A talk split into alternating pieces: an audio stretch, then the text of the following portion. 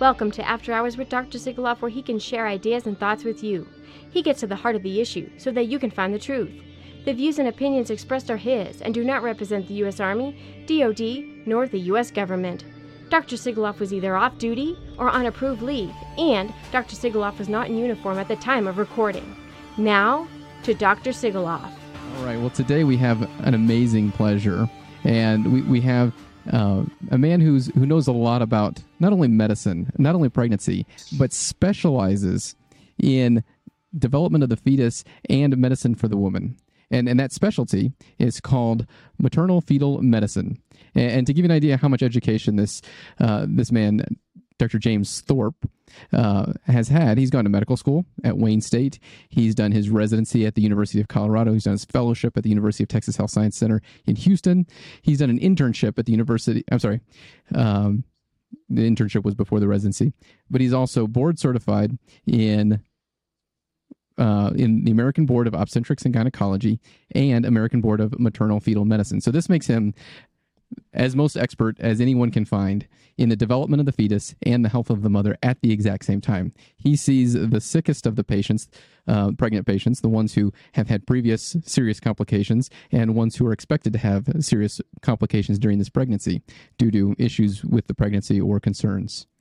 But it is certainly a pleasure to have you on today, sir. Dr. Sam, thank you so much for having me on your platform. It's an honor and a privilege. It's truly my honor, sir. And and I'm I'm very thankful that there are men like you, you know, physicians who who are in this subspecialty who have potentially been indoctrinated for such a long time with medical education, but you, sir, have not been, because you're you're still speaking truth, and that that's hard to find amongst any physician, anyone who's had any higher education. And today, I really I want to talk about what were your concerns at the beginning of this, because I had my concerns, and I I counseled patients on what could be risks and all of those things that I said that could be risks have actually become true. And we know that they are risks, serious risks like loss of pregnancy, um, you know, even the ability to become pregnant or stay pregnant and dividing those things up and how many doctors don't. They, oh, you'll get pregnant. Yeah, but are you going to stay pregnant? Are you going to be able to carry that pregnancy to completion? Absolutely right, Dr. Sam. And and first, I, I do have a confession to make, Okay. and that is that I was deeply entrenched in the system and uh, deeply entrenched in, I think, the what, what I would call the medical industrial complex. I was deep into the academic uh, scene. I've always been very, very busy clinically. I've been actively involved with clinical research and, and I've published a lot and, and I've reviewed for medical journals. So I, I must say that I'm, I'm not an anti-vaxxer. I, I, I am responsible um, for pushing vaccines, a lot of vaccines uh, in earlier in my career, and and I deeply regret that because um, my eyes have been opened up. Um, I've focused on doing a lot of clinical research uh, on my own. I, I did push a lot of the influenza vaccine in pregnancy and even the pertussis vaccine in pregnancy because I thought doing my own focused due diligence, I, I really truly believed at the time, years ago, uh, decades ago, that the risks for mom and the fetus outweighed uh, the the benefits outweigh the risks. But since then, um, I've become greatly concerned a- about the vaccine and and the rollout. I became uh, very concerned three years ago when there was so much advertisement and predictive programming telling us that Dr. Fauci and, and many others, the World Economic Forum, that we are going to have a pandemic. And then the next thing that struck me was you can't treat this early in the disease. That was very bothersome to me because in the whole history of medicine, I've never encountered a disease, nor has the global community that I'm aware of, that you don't treat early and aggressively. Never. 100%. And I agree with you also. Like in residency, I actually contracted pertussis, and that was miserable. I was coughing for 100 days. And so, mm-hmm. you know, that, that idea of giving the, the Tdap during pregnancy, it seemed like a great idea because I've, I've personally experienced how bad it is. And I've typically diagnosed about five cases a year. And, and most doctors, you know, ridicule me for that, but it's, it's a common, it's fairly common. And, and it's miserable for children. I mean, I admitted a child because he was vomiting so much, he was coughing so much that he would vomit. And so it seemed like it makes sense. Let's give these let's give these immunizations that may prevent terrible disease, but but then also we've been lied to so much it's hard to find the truth. So much has been suppressed that that it's it's it's hard to question the narrative as a clinician. And and I just applaud you for that.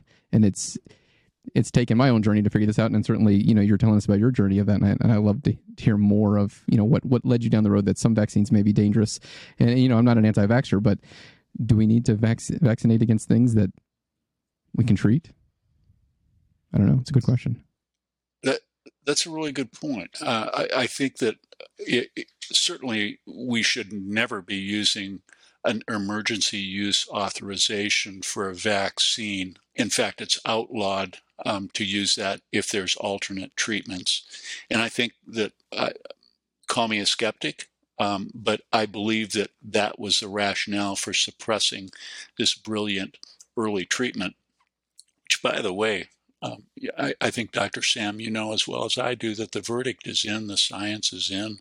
Um, it's proven by millions and millions uh, all over the world.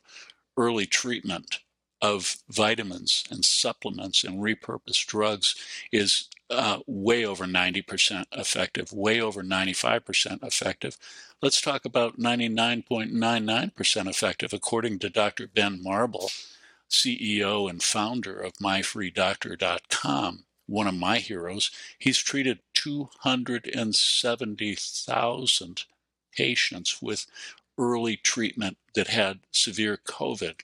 270,000 in all 50 states. And did I mention he's done it for free, pro bono? Uh, this this is a true American hero, and there's many many others. Dr. Zev Zelenko, Dr. McCullough, Dr. Kory, Dr. Merritt, Dr. Marik, uh, and and I could go on and on. Dr. Malone, myself, Dr. Viglione, many of us, but we were threatened and we were censored for doing so. Um, and and when when we go back and look at the data, Dr. Fauci himself um, funded research showing the brilliant efficacy of uh, hydroxychloroquine for SARS-CoV-1, and it's published. It was funded by the NIAID in 2005. Um, so he funded that. He he's aware of that research. So you know when you look at uh, allegedly the 500,000 people in the United States of America that have died of COVID 19, um, there's a lot of blood on their hands because they thwarted and they demonized, they villainized treatment that was 99.99% effective. Let that sink in. Um, so it's it's very concerning, and you know one of the things that I, I like to do, and I've tried to mentor my three daughters and, and my young medical students and residents throughout my career is listen, I'm wrong a lot of times in my life. I mean, I was wrong. I was dead wrong on, on the safety of the vaccines, and I, I pushed them. But I, I think that I'm not embarrassed ever to say that I'm wrong because the human experience is one of uh, collaborating and continuing to learn and search new data and to not get emotionally arrogant and proud um, like I think I was when I was in the academia and publishing and getting accolades and all this stuff. No, it's not about that. It's about can I look into the camera and say, hmm, I was wrong. I'm really, really sorry. I made a mistake. Um, and and I think that's important for us as, as researchers to do and as clinicians to do. So I, I, I, I was wrong, and I, I was wrong about um, Bobby Kennedy. I, I, wasn't particularly fond of his work. I think b- because I might have had some maybe some inherent bias against the Kennedy family and, and their dynasty, but I just I didn't really believe him. But after really focusing and doing detailed research and sitting down and talking to young, beautiful people, new parents who look at me and say, This is what happened. I took my toddler to the doctor's office. My toddler got a vaccine, and within hours, my baby was never spoke, was having uh, abnormal motor function, and w- was totally non functional. And, and if you, instead of attacking those people and questioning them and throwing them under the bus, to receive their story and listen to their story, and after doing that a number of times with people that I really believed, I realized I was dead wrong. Um, you know, the every the first things that that uh, physicians or researchers like to do is they like to parse, they like to parcel, they like to aggregate, segregate, eliminate, and make a reason why data doesn't fit their narrative. It's a very dangerous thing to do.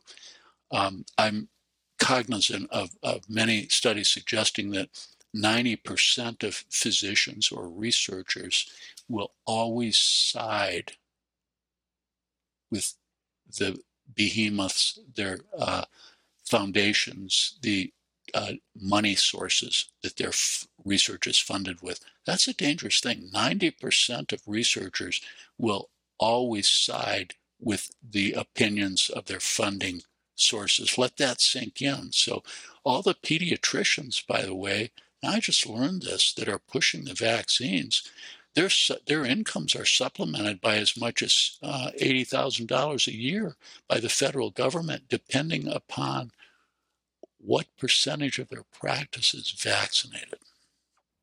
And this may be a great point to to kind of plug, you know, like there's there's these doctors who don't follow the rules and most of them don't take insurance. And what I've been discovering is those are the people you need to find. And when I open my own practice, I'm going to be one of those those crazy doctors that doesn't take insurance because when you don't take insurance and you do cash, you can truly do what's most beneficial for the patient. And if you're, you know, the listener, the viewer is looking for a doctor right now, consider looking for a doctor that does it by cash only because then they're not required to follow these laws by Medicare, Medicaid, and all these great big insurances or the rules of the hospital. They can do what's truly best for you and not what's best for their wallet. Amen. Absolutely right. And the same thing goes for the entire what what I, I like to refer to as the um, especially since our disaster cap COVID nineteen and disaster capitalism uh, manuscript that was just published uh, in, in, the peer reviewed journal uh, Gazette of Medical Sciences. We we refer to this as a medical industrial complex, and truly it it is a complex with the sole purpose of bringing a tremendous amount of wealth and power to those who already have way more than they need and have been corrupted by it. So you're, you're absolutely right. This assault on the physician patient relationship um, that, that I published an article earlier on this year called Patient Betrayal and the Corruption of Healthcare Informed Consent and the Physician Patient Relationship. It's devastating because science doesn't progress by gag orders. And every single physician in the United States and nurse in September of 2021 is put on a formal gag order, including myself. And I've been voraciously fighting it and attacking the medical boards and the American Board of Obstetrics and Gynecology, who have absolutely no business getting um, acting as bureaucrats. Yes, some of these are physicians, but they're they're not actively practicing physicians with any clinical experience like you or me and most of the other physicians. They have no business interfering with a personal physician patient relationship and threatening your credentials and my credentials if we choose to inform our patients based upon our research. That's the way medicine has always been, Dr. Sam. You know that.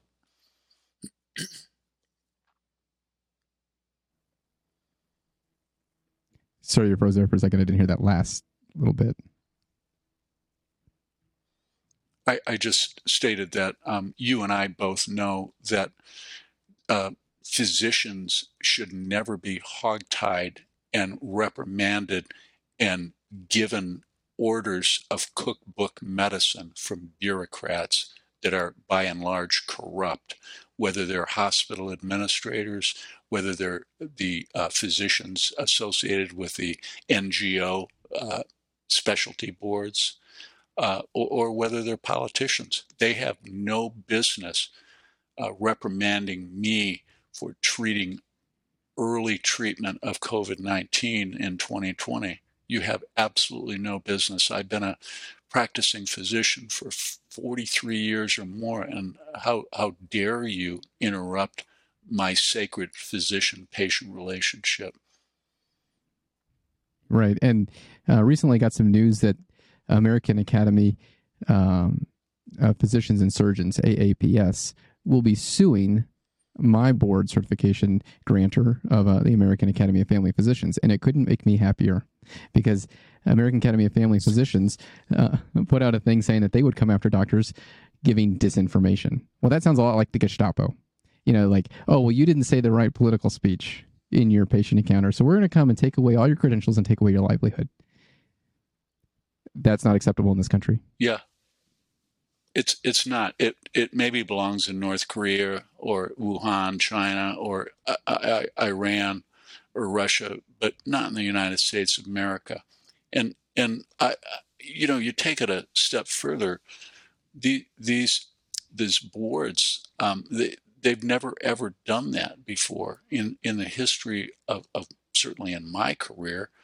Um, Sir Francis, Sir Karl Popper, the famous researcher of uh, the uh, 19th century in England, is on record and was knighted um, by the UK and um, very brilliant researcher and philosopher says that science progresses only by engendering minority voices. It is absolutely the antithesis of science to um, eliminate an opinion or data that you don't agree with. And, and you know, we, we need only go back to 17th uh, century Italy and look at the powers entrenched at the time, which were the Catholic Church and Galileo.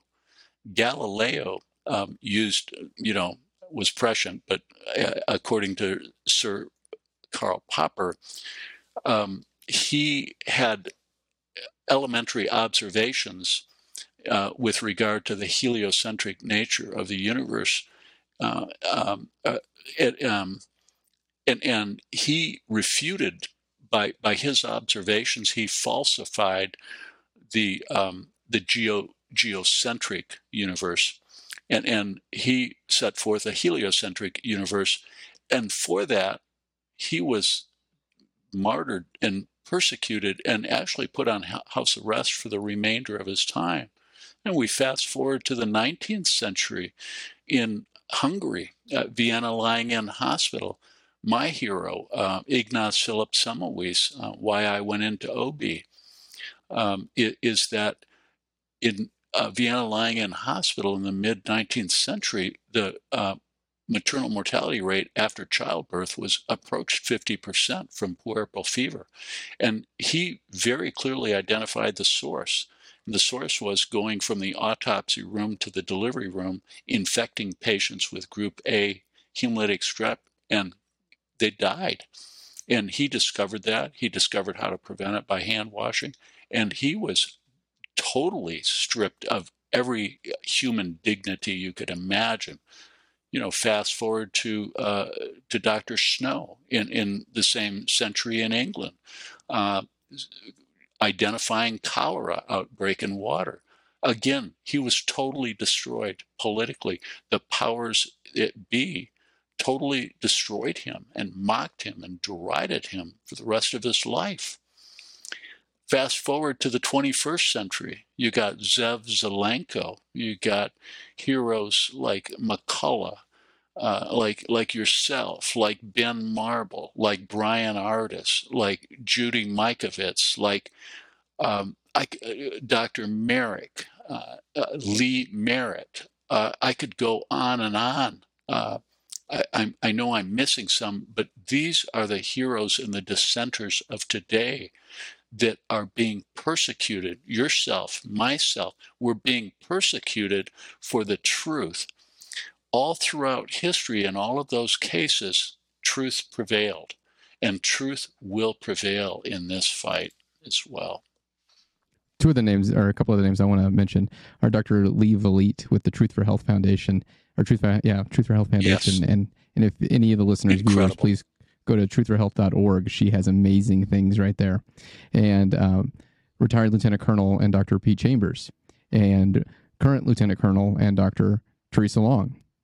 They're all getting the same same punishment uh, for speaking truth, but for the listener and the viewer if if we're wrong, if all of our side is wrong about this, what are the repercussions? Okay, so you might get an illness that's 99.9%, 99.1% survivable. And if we're right, eh, then you're in a really bad place because the destruction that's happening to humanity is inconceivable. It's one of the worst things that I've I've ever read about and it hasn't even completed yet.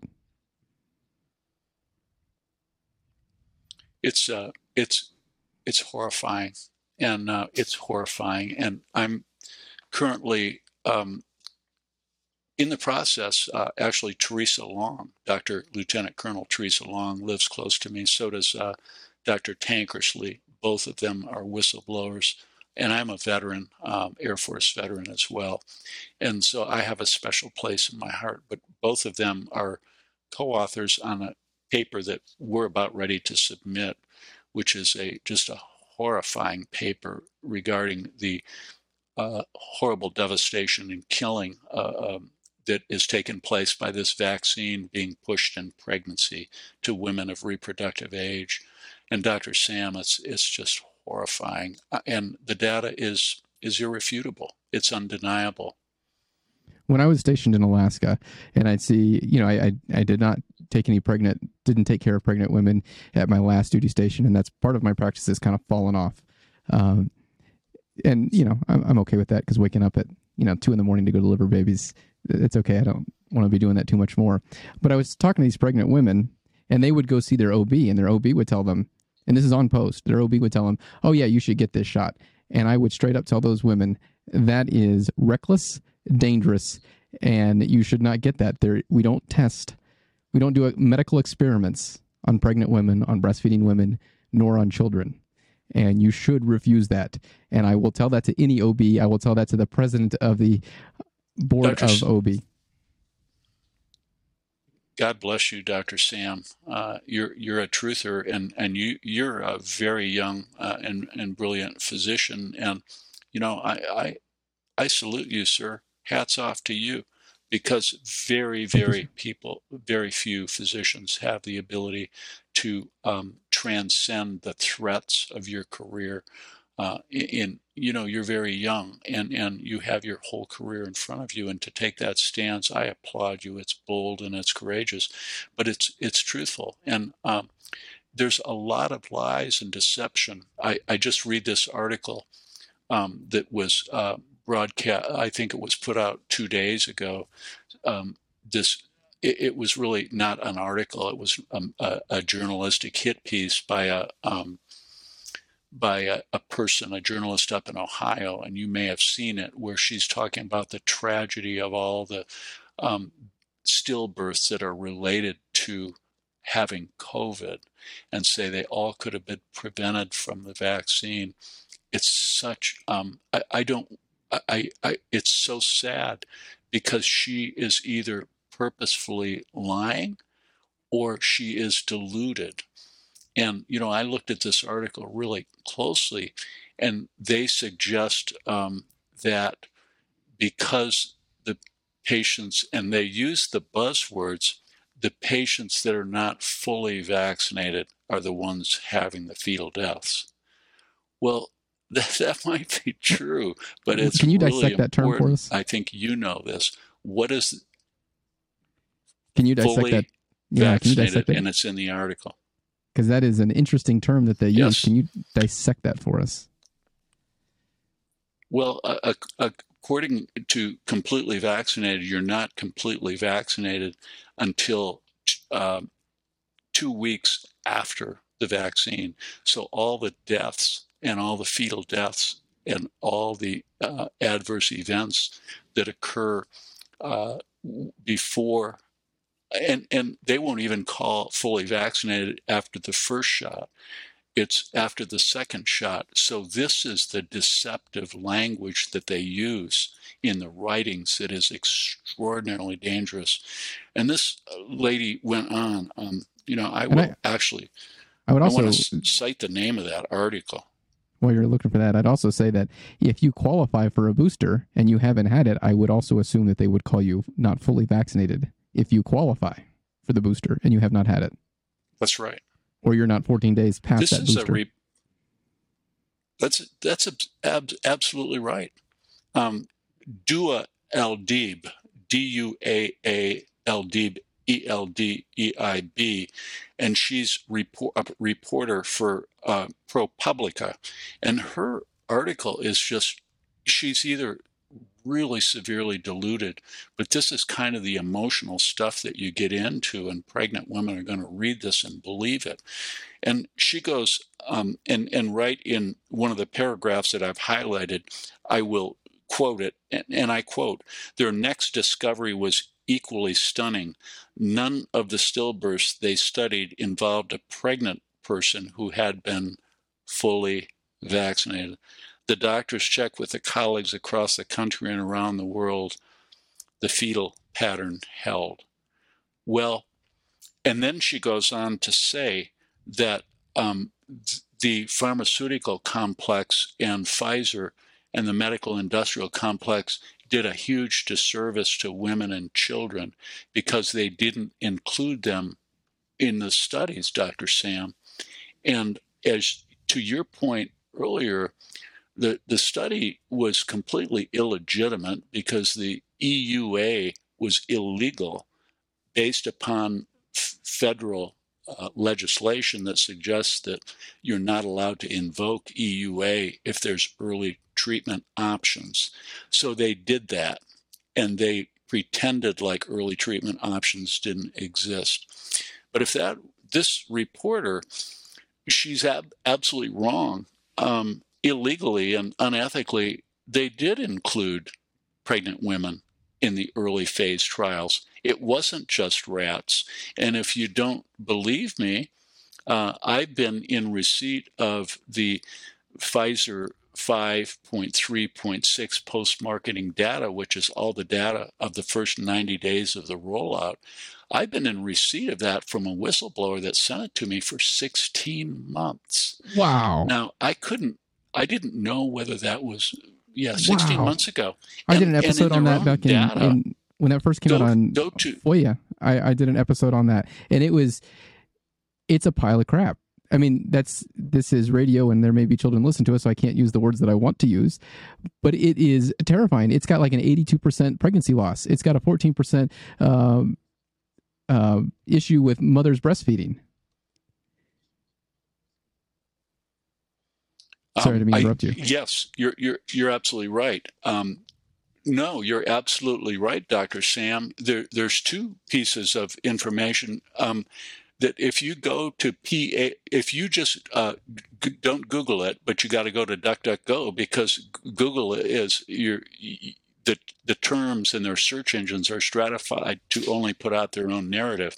But if it's now a matter of public record that uh, as you know, the Pfizer 5.3.6 post-marketing data, the, the all their data from the first 90 days of rollout is is um, although I've had it for six 16 months, it was only made public by a federal judge on April 1st. So I call it the Pfizer's April Fool's Day joke on everybody that took the vaccine because that is right now publicly available. And if you Google that, you'll come up with a phmpt.org.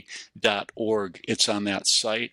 The tranche was April 1st. And if you go to page seven of that tranche, there in table one, there were 1,223 deaths in addition to major adverse uh, morbidities and outcomes just in the first 90 days from December 1st, 2020 to uh, February 28th, 2021.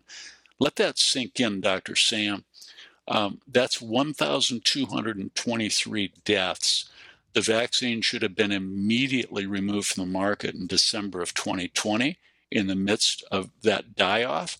Um, uh, the federal government had that by February 28th. They should immediately have stopped it. I was a young physician at Wayne State University School of Medicine in 1976. The swine flu vaccine was rolled out, and um, Dr. Sam, there were 26 deaths. It was, was, yanked from the market. Immediately removed immediately. from the market. Yeah. And immediately. And um, there's no issues of, oh, it's not causation. No, none of that. And it, after it was removed from the market, there were another 25 deaths or so, but there was never causation. It was, it was dangerous. You look at the associated risk. Now, you know, the same thing happened at the turn of the century with rotavirus vaccine, and, and you're well aware of that, 1999, 2000 um, the rotavirus was vaccine was immediately removed from the market. Correct me if I'm wrong, Dr. Sam, but I don't even think there were deaths. It was just a, a dozen or so cases of intussusception in, in the toddlers, and um, it was immediately removed from the market. And by the way, that vaccine was ultimately vindicated. It didn't wasn't thought to be associated or caused causing that intussusception, and it took five bloody years to get that back on the market. Now we fast forward to 2020 in December. And, you know, in the five, Pfizer 5.3.6 internal document, this is Pfizer's own data telling you that a FOIA request was made. I've had this for 16 months.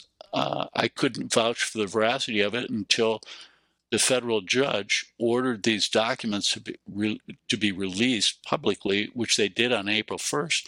And on April 1st, that document that I got had the exact same artifact uh, copying marks on it. Every dot, tittle, comma, space was identical. 30 pages of horrible stuff. And, um, and it's there you know, every physician now in the United States of America, in the world, is responsible for looking at they need to look at that data.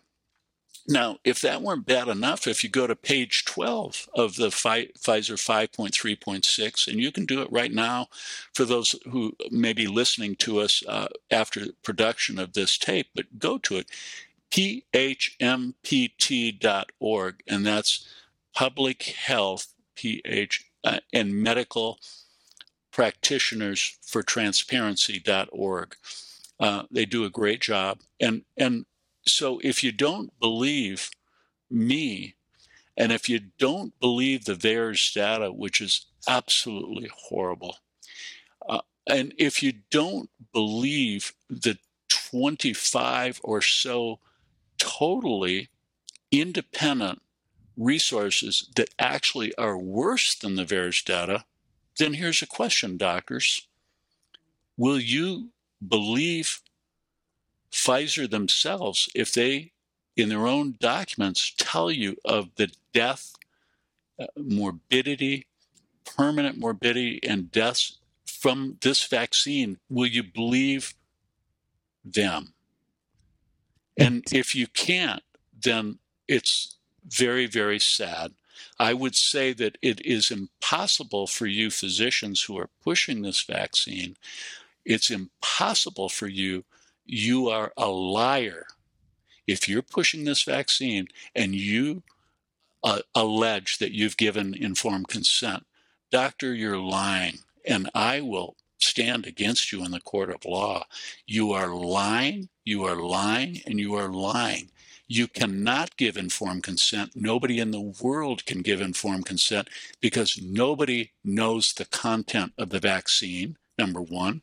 And number two, Dr. Rochelle Walensky, and the, uh, the head of the FDA and the CDC, and um, her the other head of the FDA is it Janet Woodcock. They've come out and admitted that they're not being transparent with the data. Well, um, you cannot give honest, informed consent if you don't know what's in the vaccine and you don't have all the data. So um, these patients that are killed and maimed, where you've told them to take it, you're gonna you're liable for that, and I will stand against you as an expert witness in a court of law. And I'm collecting a lot of a lot of devastating vaccine injuries. And to kind of piggyback off that, we are kind of at this, maybe even past this inflection point, but we're at this point where there's enough of this information out there that if you're still pushing these vaccines, you, the doctor, the commander, anybody who's pushing these things will be held personally liable.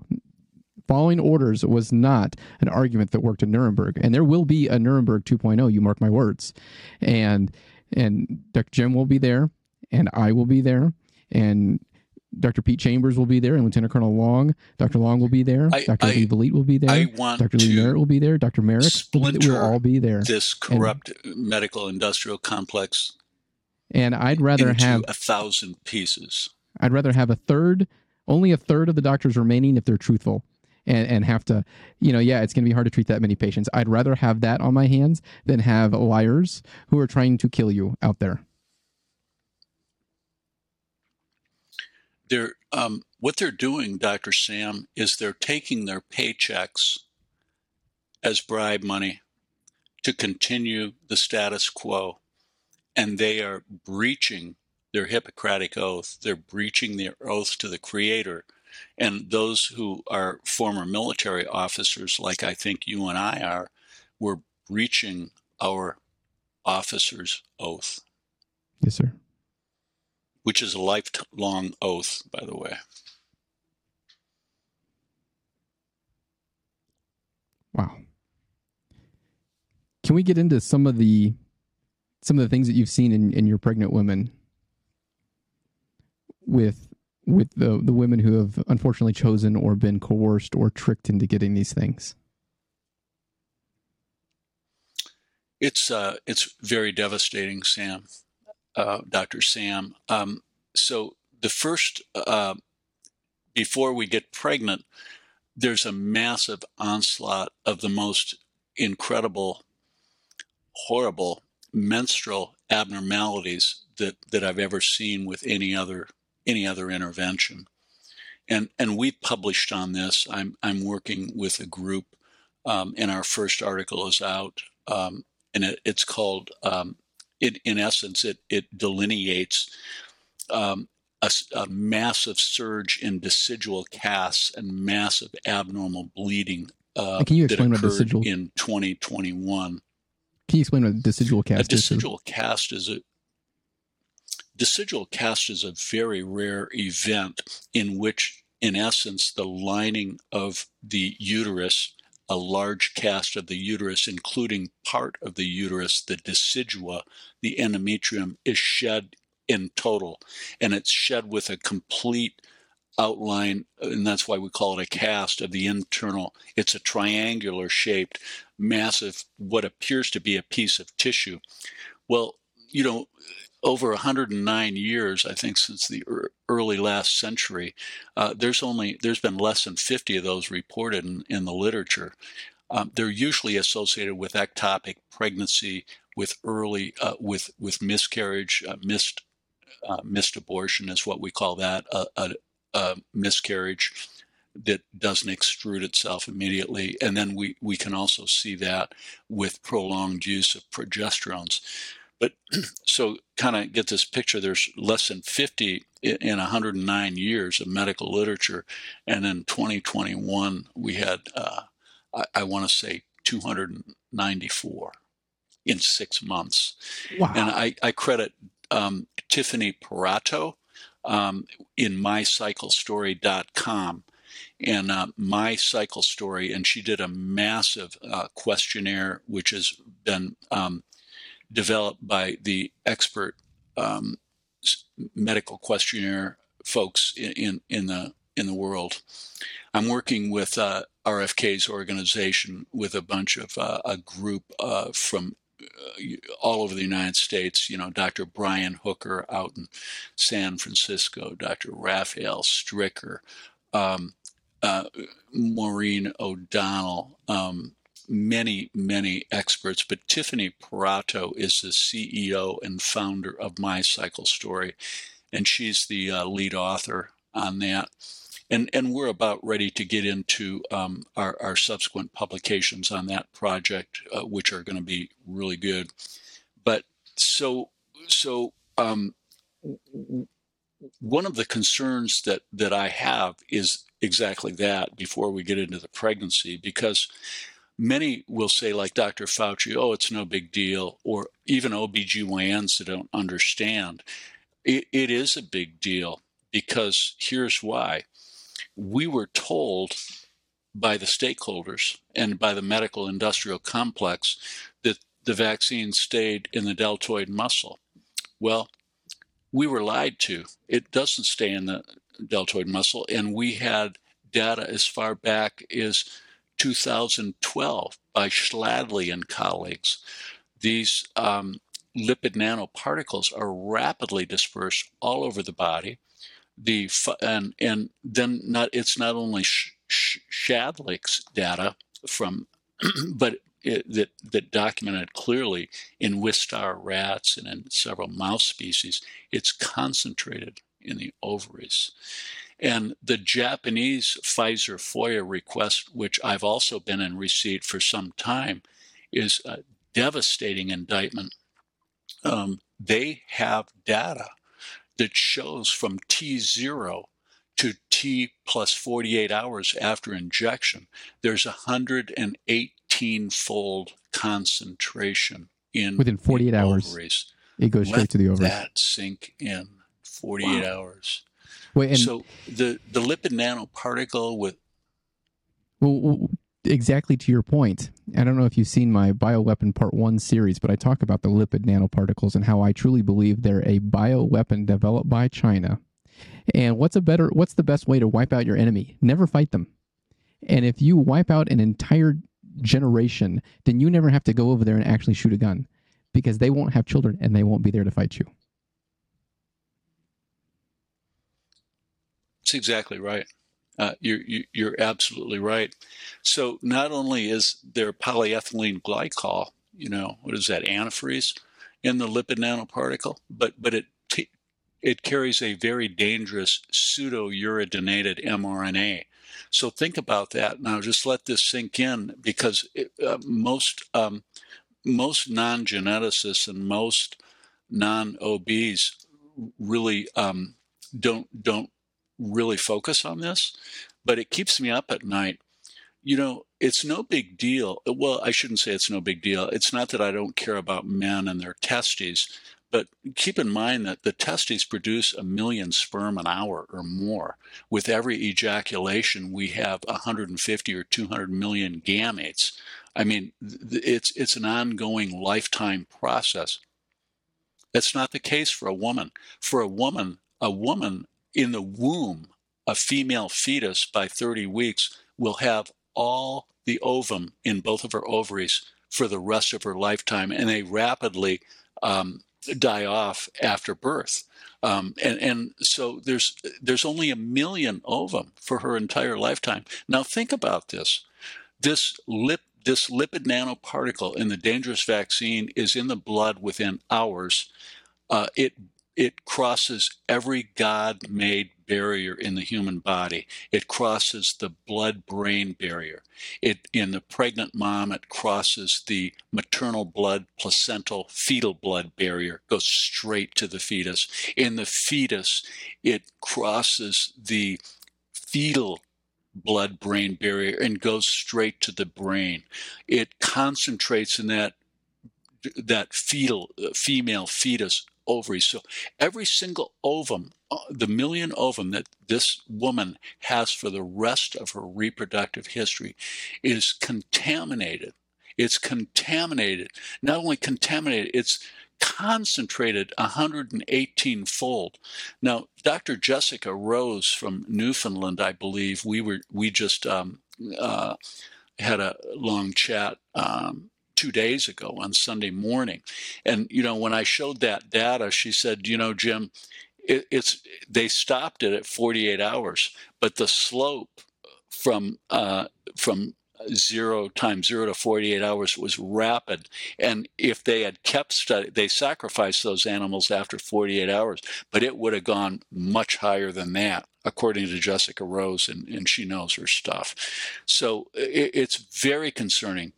So um, there's been a significant increase in infertility.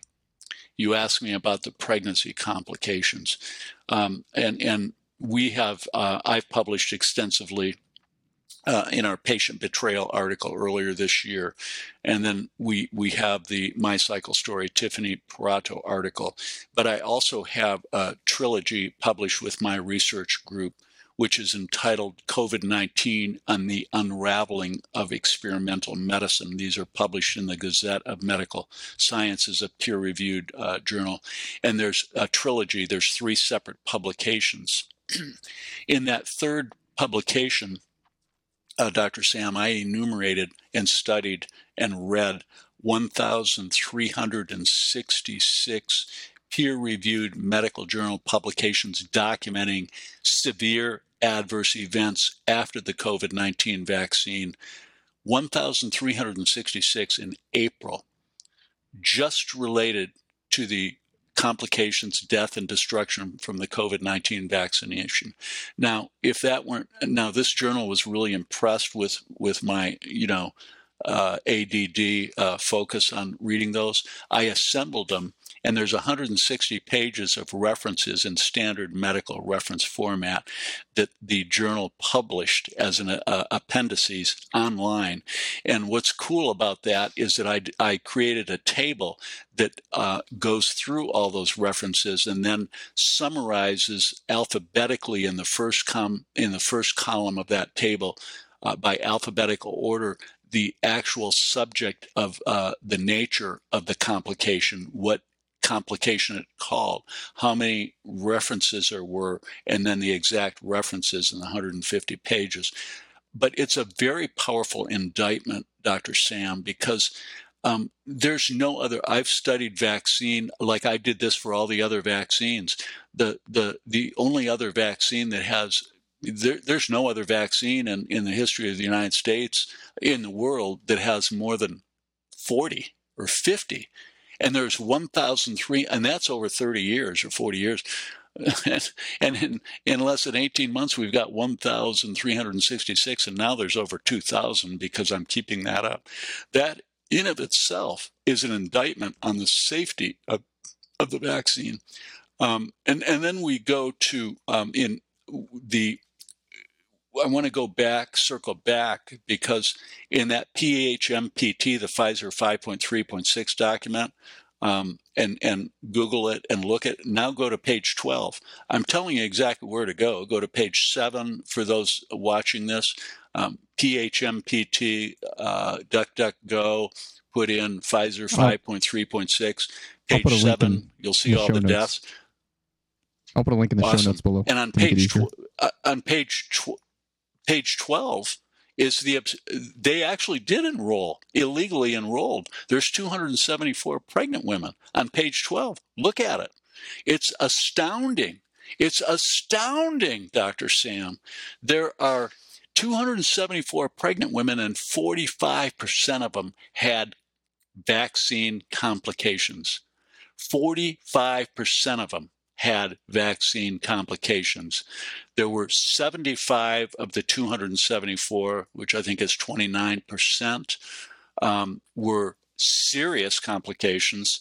And then there were another 49 um, that had what they called non serious complications.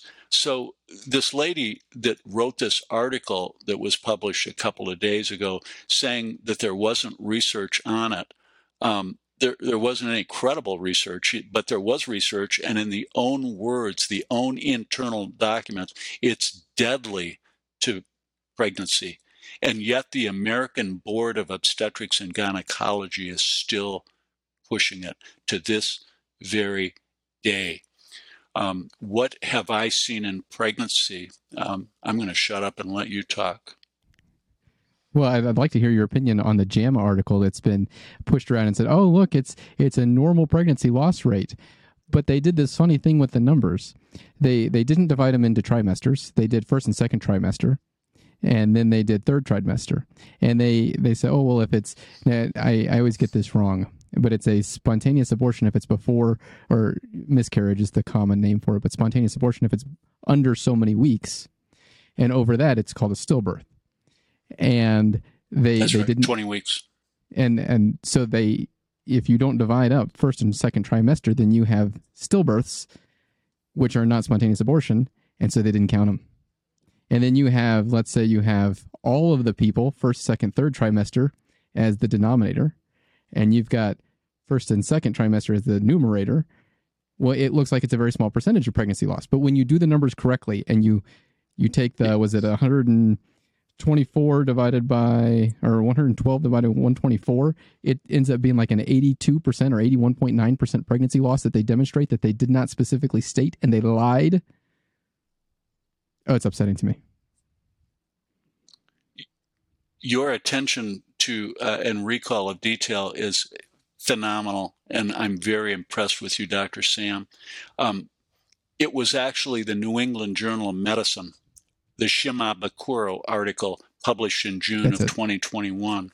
Sorry, and, it's been a while since um, I looked at it. 19 authors no, that's okay. There, you, your recall is phenomenal. It's right on. But um, this was, a, a, it's my opinion that this was written by the in medical industrial complex. It was written by ghostwriters at Phar- Pharma. And what they tr- did was they took that real data. This is my opinion. Um, hard to prove, but it's so consistent with the numbers that are in the Pfizer 5.3.6 document. And remember, they weren't allowed to enroll uh, pregnant women, women in these trials, nor were they allowed to enroll underage children, which they did. It's they're in there. So, um, so Shimabukuro and those 19 authors, they went to Eric Rubin, who is the uh, he's the editor in chief of the flagship fraudulent medical journal um, for the medical industrial complex. Uh, it, it's all abhorrent. The major medical journals are all controlled by pharmacy dollars, and it's a large uh, group think. Um, you pat me on the back, I pat you on the back, you slip me some money, I'll slip you some money. So they, Eric Rubin had the audacity to put this and publish it and put the seal of the New England Journal of Medicine on it. And most doctors and physicians and uh, care providers, and never mind the public, they don't have the ability to parcel that data like you did. I uh, almost and don't. You're I absolutely had to sit, right. I had to sit with an OB doc on the phone and be like, okay, now explain it again. Tell me how you got this number. Okay, tell me where you got that number. Okay, so I went back and looked, wrote them down, and my notes looked like chicken scratch on there. Like it was a difficult thing to comprehend. I explained it very quickly, but it took a lot of brain power and it took a lot of help from an OB doc who also knows a lot about stats. You're absolutely right. My my older brother Ken Thorp, who is my collaborator, and we we went to medical school together. Uh, one of the most brilliant physicians I've ever met in my life, said the exact same thing. He goes, Jim, he goes, this is really subtle. And then Ken, Dr. Ken Thorp went on to say, there's something really bad here. He looked up every single one of the 19 authors. They're all employed by the federal government. Wow. And it gets more ugly. It gets more ugly. Um, and and I'm gonna I'm gonna um, present this as a question so we don't get you and I in trouble. Sure. Um, but there's it's it's obvious of the six, 16 of the 17 people that uh, were advisors to the FDA, Eric Rubin was one of them. Um, and um, uh, for those who want to do their own due diligence out there, it's a matter of public record. Figure out whether they have any of the conflicts of interest. Okay, uh, it it is alleged, and I think good authority has it that 16 of the 17 have major fiduciary conflicts of interest uh, with Pfizer, Moderna, J and J, and Gilead. Man. So you know, it used to Which be makes that, remdesivir. That Gilead makes for remdesivir. It's remdesivir. That's right. Yeah, run death. Remdesivir. Run, yeah, run death is near, as Dr. Ardis says. Horrible, horrible. So um, it's um, so it's not ill-founded that that these um, th- that one can guess that these vaccines are going to um, destroy and terminate and injure a lot of fetuses and a lot of mothers and, and a lot of children. Uh, and and if you don't believe me, will you believe Pfizer themselves with their internal document? Well, you better, doctors, because it's a matter of public record. So um, what what we did, Dr. Sam, and this will be published uh, soon. We took out of the VAERS, and and I have you know. Incredible co-authors. Um, I have a, a DoD PhD statistician that not only verified all my statistics, but he said, you know, doing more sophisticated tests, it's even more damning. But what I did was, my thought was, okay, you know, we've been pushing vaccines in pregnancy. The most common one is influenza vaccine since uh, 1997 um, so we chose January 1st, 1998, and um, and we compared. We used the influenza vaccines. There's a host of them um, as our control group, and compared them to COVID 19 vaccines. And wouldn't you know it? Let me go through the litany of what we found, and this has all been verified. This is all verified. So um, the of course, the menstrual irregularities, we're talking about odds ratios of, of we're talking odds ratios of a thousand with a confidence, 95% confidence intervals that are so far away from unity, it's frightening. But then we're looking at a substantial increased risk of miscarriage. We're looking at a, and these are vac, COVID vaccine pregnancies, compared with influenza vaccines. So we're comparing apples with apples out of the exact same VAERS, Vaccine Adverse Event Registry uh, system. That's a federally mandated, uh, legislated. Um, 85% of the cases are submitted by care providers. Um, and under penalty of law, uh, large monetary uh, penalties and imprisonment if you submit false data. So, miscarriage massively increased. Fetal malformations massively increased. Specific fetal malformation called cystic hygroma, a malformation of the lymphatic system and the lymph ducts uh, in the first and second trimester, increased overall fetal malformations significantly increased. Um, and as we progress in pregnancy, fetal cardiac arrhythmias significantly increased. Fetal cardiac abnormalities significantly increased. Fetal cardiac arrest significantly increased oligohydramnios or low amniotic fluid volume significantly increased. Fetal growth disturbances where the placenta is not working and the fetal is, fetus is not growing appropriately massively increased. And then we have uh, fetal abnormal fetal surveillance tests massively increased fetal vascular malperfusion by Doppler velocimetry mass abnormal massively increased, uh, and then fetal death massively increased. And, and I know we keep using the word fetus because it's easier for us as doctors to use that word. Um, but you have to remember that when we say fetus, that's your baby.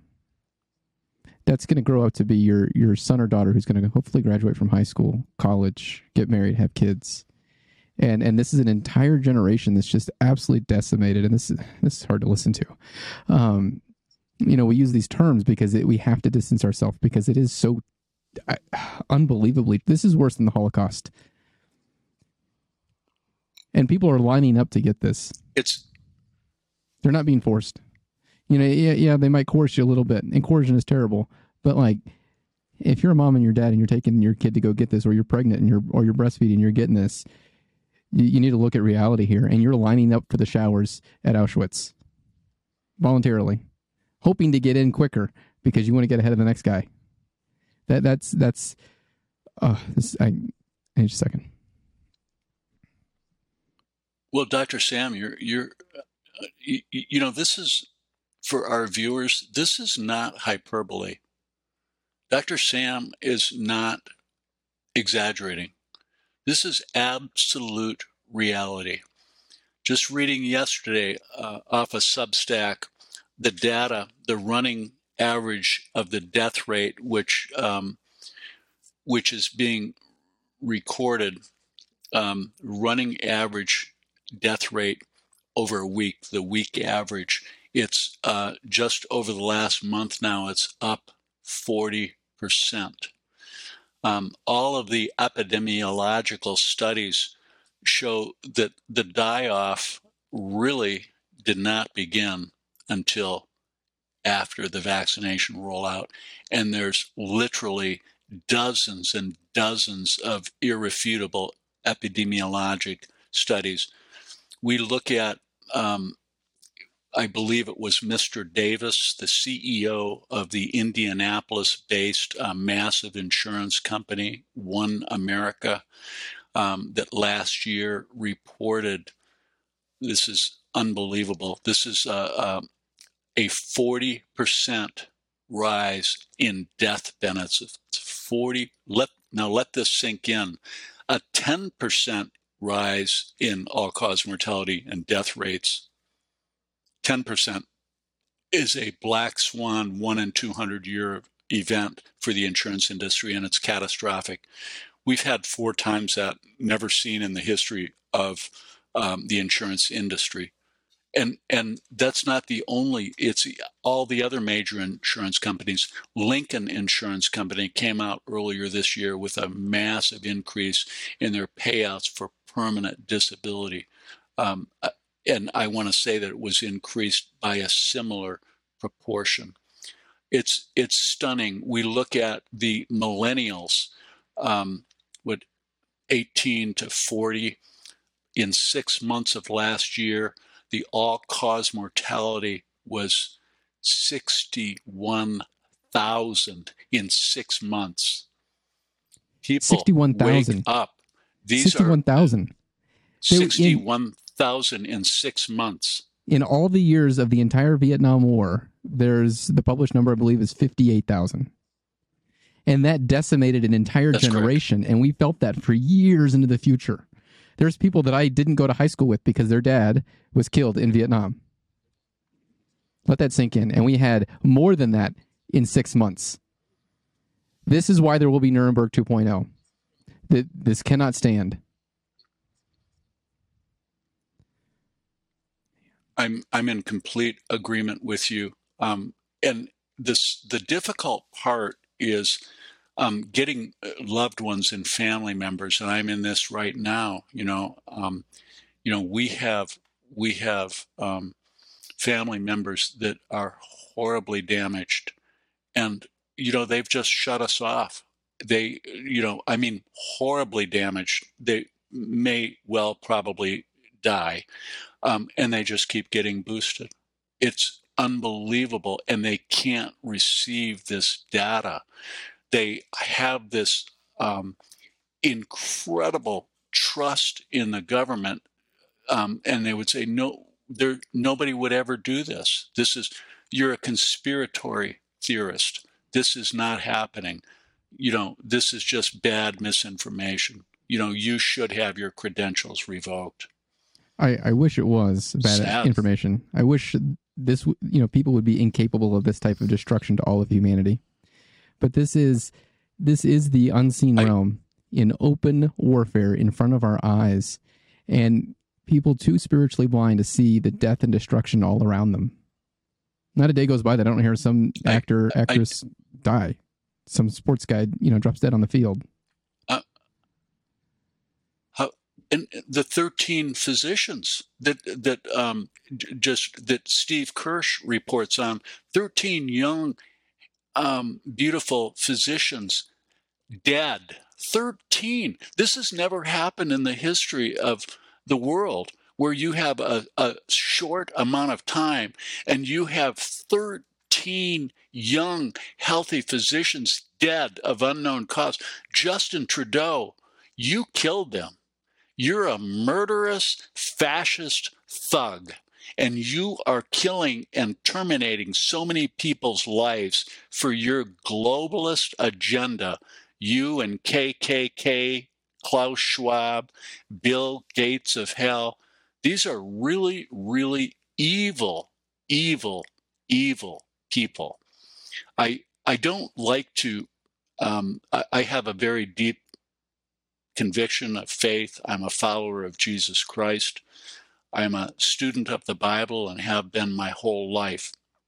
The scripture verses that call out to me, um, Dr. Sam, are in Hosea chapter 4.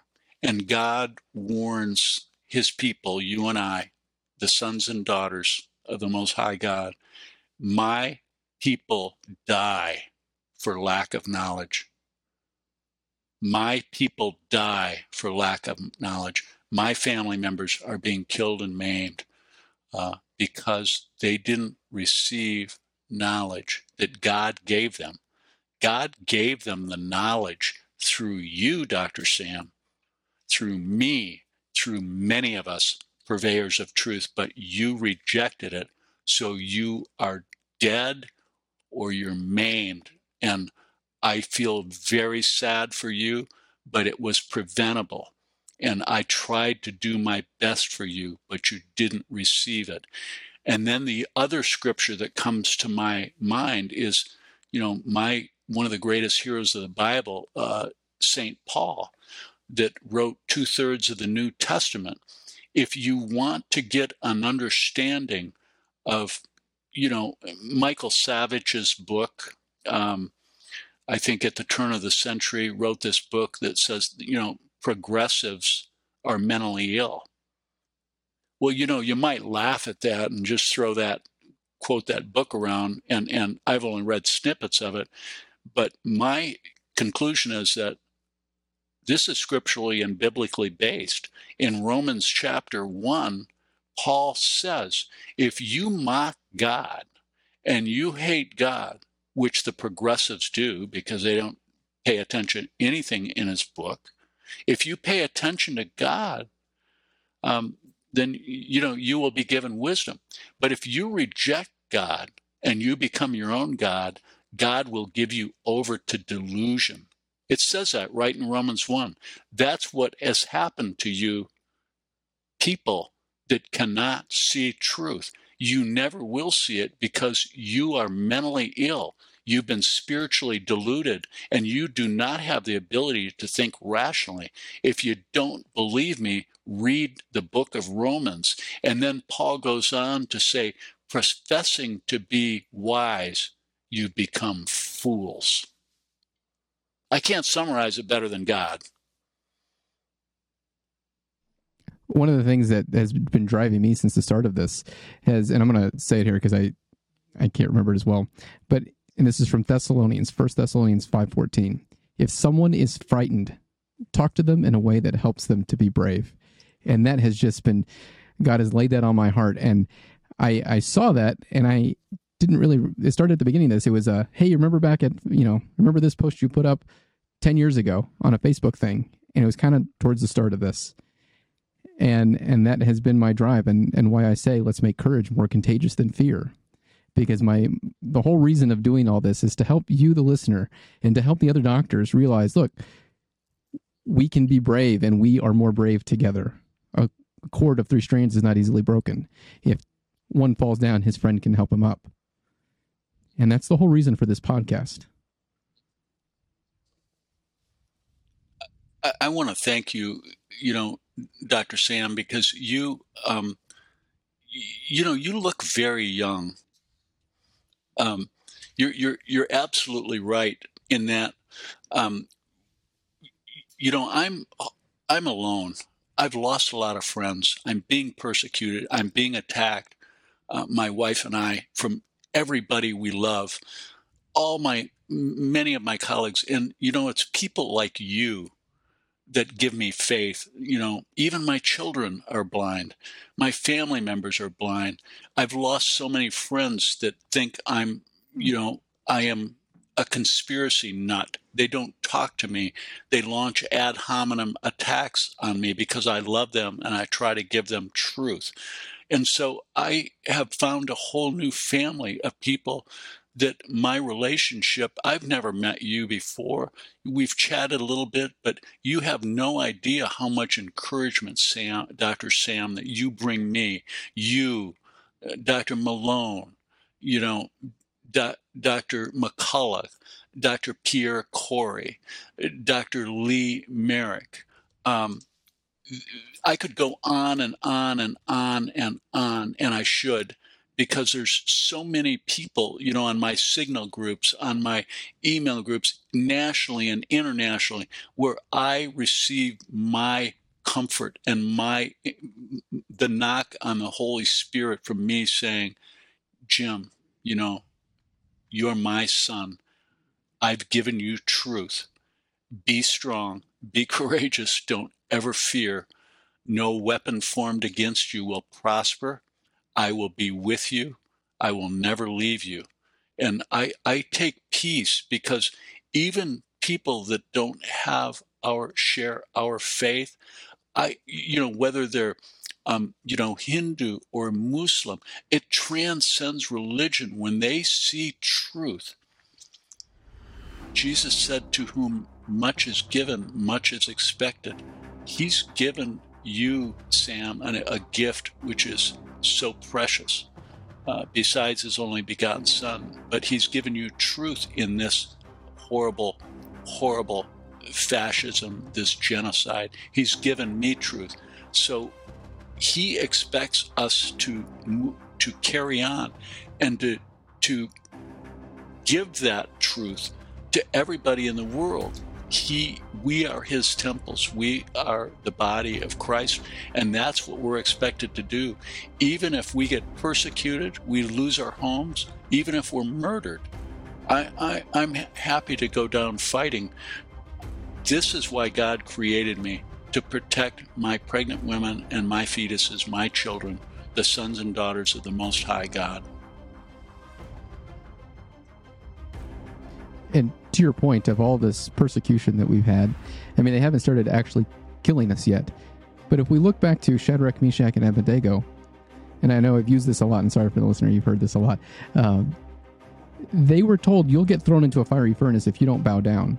And they did, we have to remember, they did not know they were going to survive. That was unknown.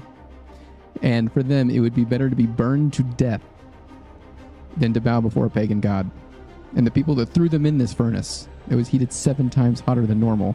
They died. The minute and then they were standing there and another in the fire appeared and their bonds were taken off and they were singing praises in the fire. The refining fire the one that purifies us that brings truth forward. I'm glad to have you in the fire with us. You too sir dr sam. Thank you Thank you, and and I truly appreciate appreciate you coming on with me and and sharing um, just a bit about yourself.